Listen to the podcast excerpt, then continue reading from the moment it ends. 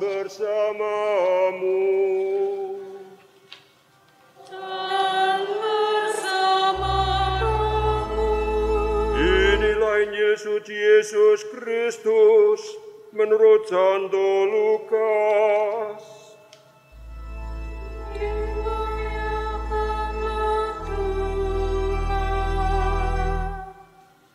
Sekali peristiwa, para pemungut cukai dan orang-orang berdosa datang kepada Yesus untuk mendengarkan dia.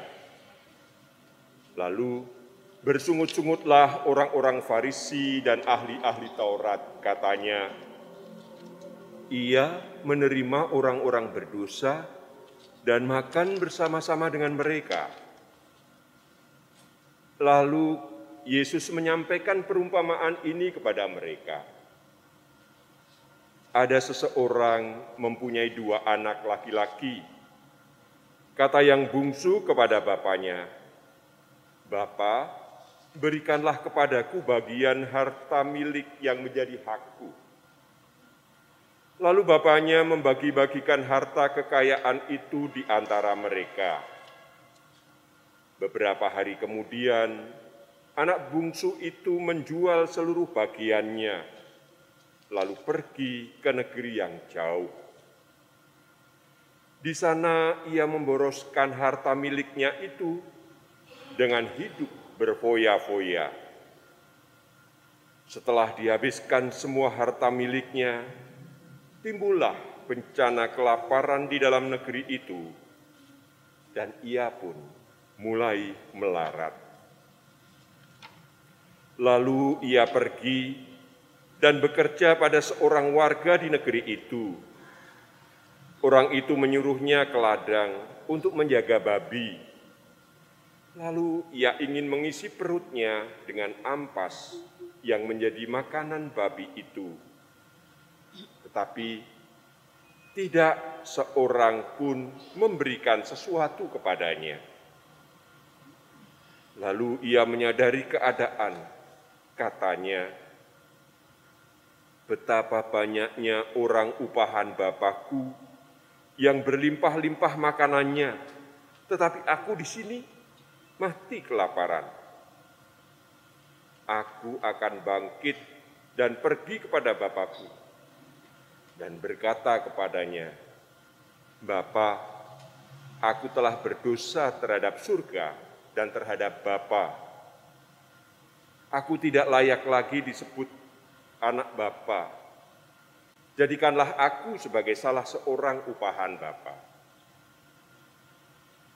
Lalu bangkitlah ia dan pergi kepada bapaknya. Ketika ia masih jauh, bapaknya telah melihat dia. Lalu tergeraklah hatinya oleh belas kasihan.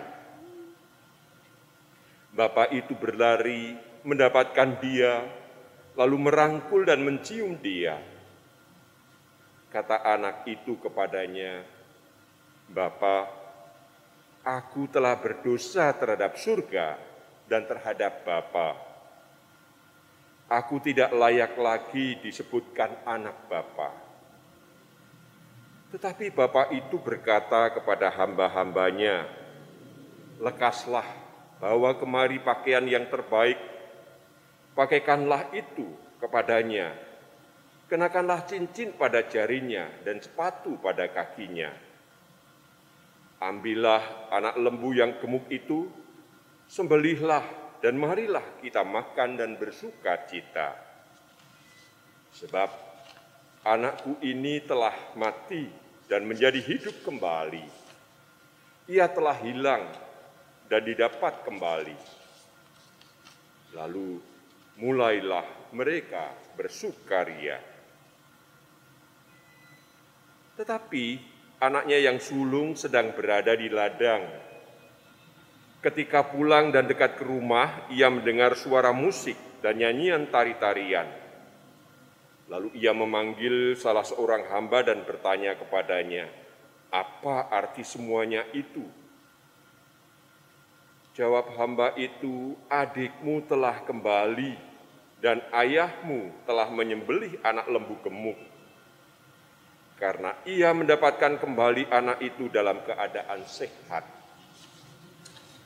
Maka marahlah anak sulung itu dan ia tidak mau masuk.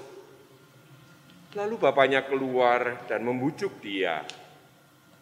Tetapi ia menjawab bapaknya, katanya, telah bertahun-tahun aku melayani engkau dan belum pernah aku melanggar perintahmu tetapi kepadaku belum pernah engkau memberikan seekor anak kambing pun untuk bersuka cita dengan sahabat-sahabatku.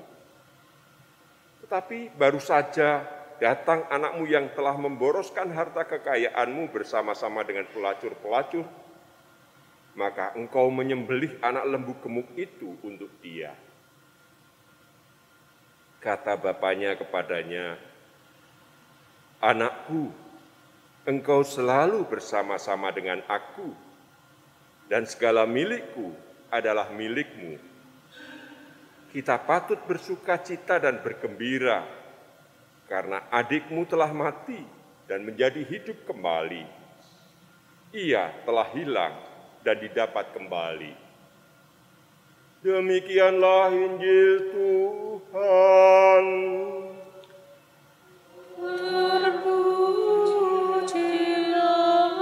Kristus. Silahkan duduk. Bapak, Ibu, dan Saudara-saudari sekalian,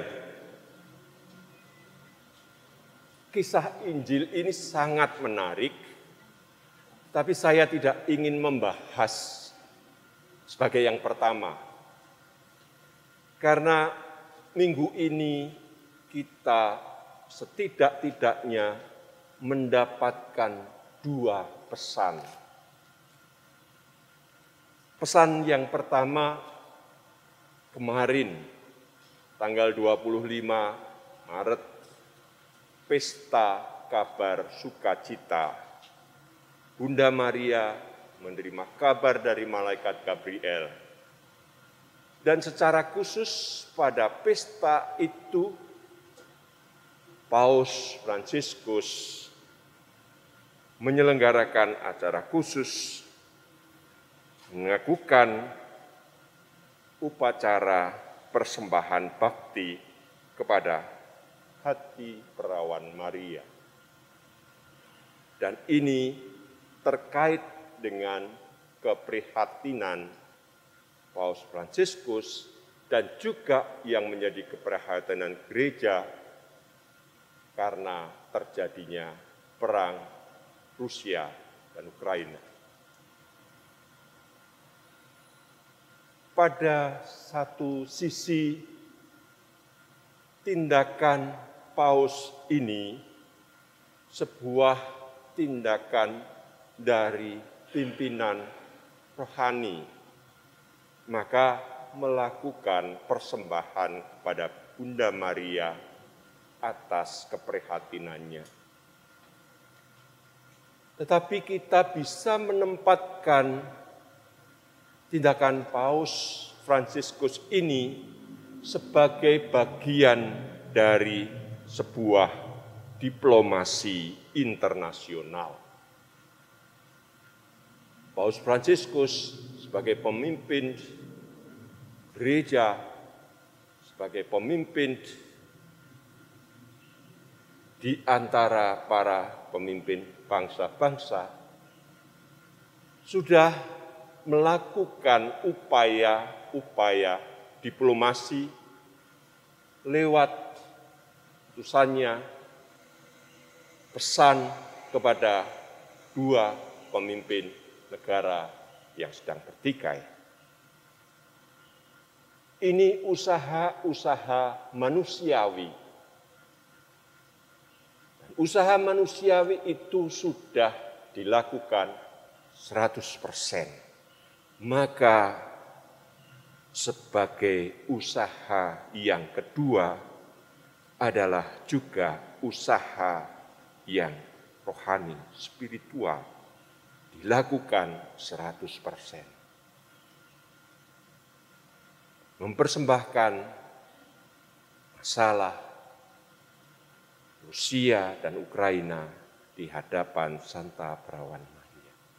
Sebuah diplomasi internasional, sebuah diplomasi hati nurani. Pengalaman atau tindakan Paus melakukan diplomasi internasional ini dulu tahun 47 juga pernah dilakukan untuk Indonesia. Pada masa itu Indonesia yang baru merdeka yang juga masih diancam perang oleh Belanda dalam situasi yang belum di, banyak dikenal diakui oleh dunia, Paus sudah mengutus dutanya dari Vatikan sana ke ibu kota negara Republik Indonesia dan pada waktu itu di Yogyakarta. Jadi pengalaman gereja, pengalaman tindakan Paus terkait situasi darurat tidak hanya terjadi pada saat ini saja, tidak hanya untuk pihak-pihak di luar negeri, tetapi juga pernah terjadi dan berlaku untuk Indonesia, negara yang baru, untuk bangsa Indonesia. Jadi di situ lalu kita menjadi semakin diajak untuk terlibat. Inilah pesan yang pertama.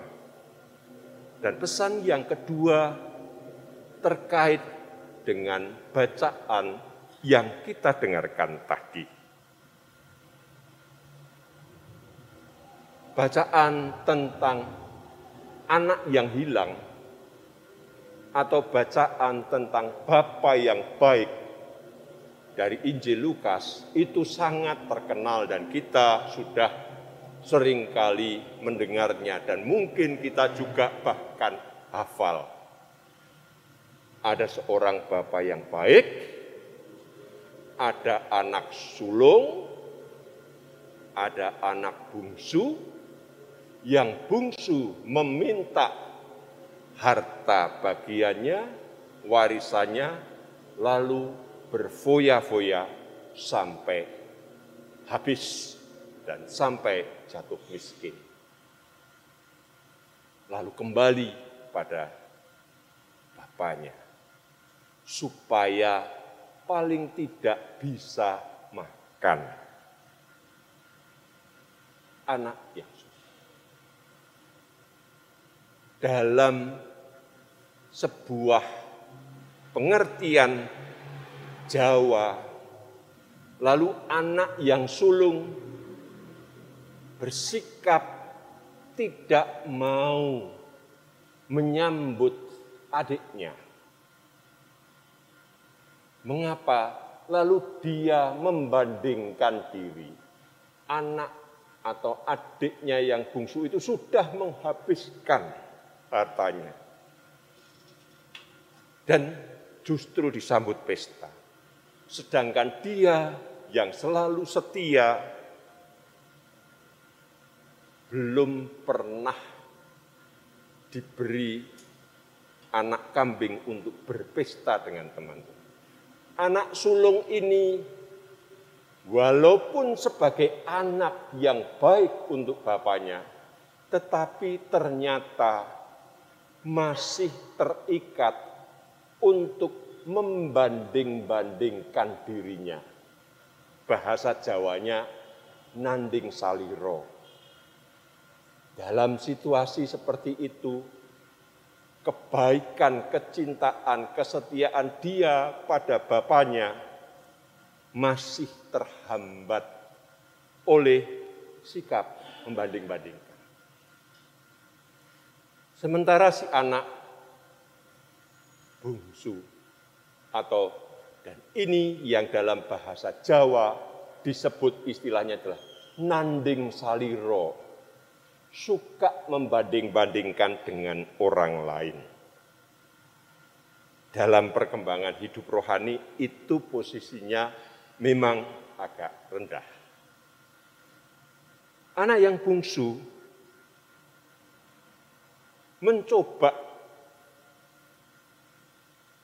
minta bagiannya pergi ke luar negeri menghabiskan, mencoba untuk membebaskan diri dari ayahnya, tetapi memang gagal. Dan kemudian berani mengakui dalam bahasa Jawa, si anak ini sudah memasuki tahap ngukur saliro. Dia sudah berani mengukur dirinya, mencoba dan gagal dan kembali. Justru berani menanggung risiko. Paham Jawa yang lain, ngukur saliro. Nah, si bapak bersikap terbuka pada anak yang sulung maupun anak yang bungsu. Anak yang sulung diingatkan, kamu itu sudah setia pada. Tapi mengapa masih cemburu? Semua harta milik ini adalah milikmu. Kemurahan hati Bapak. Dalam bahasa Jawa itu sering diistilahkan dengan tepo seliro. Berani berbuat baik dalam istilah positifnya adalah cinta kasih. Berani melakukan yang terbaik juga kepada anak bungsunya yang sudah mengecewakan.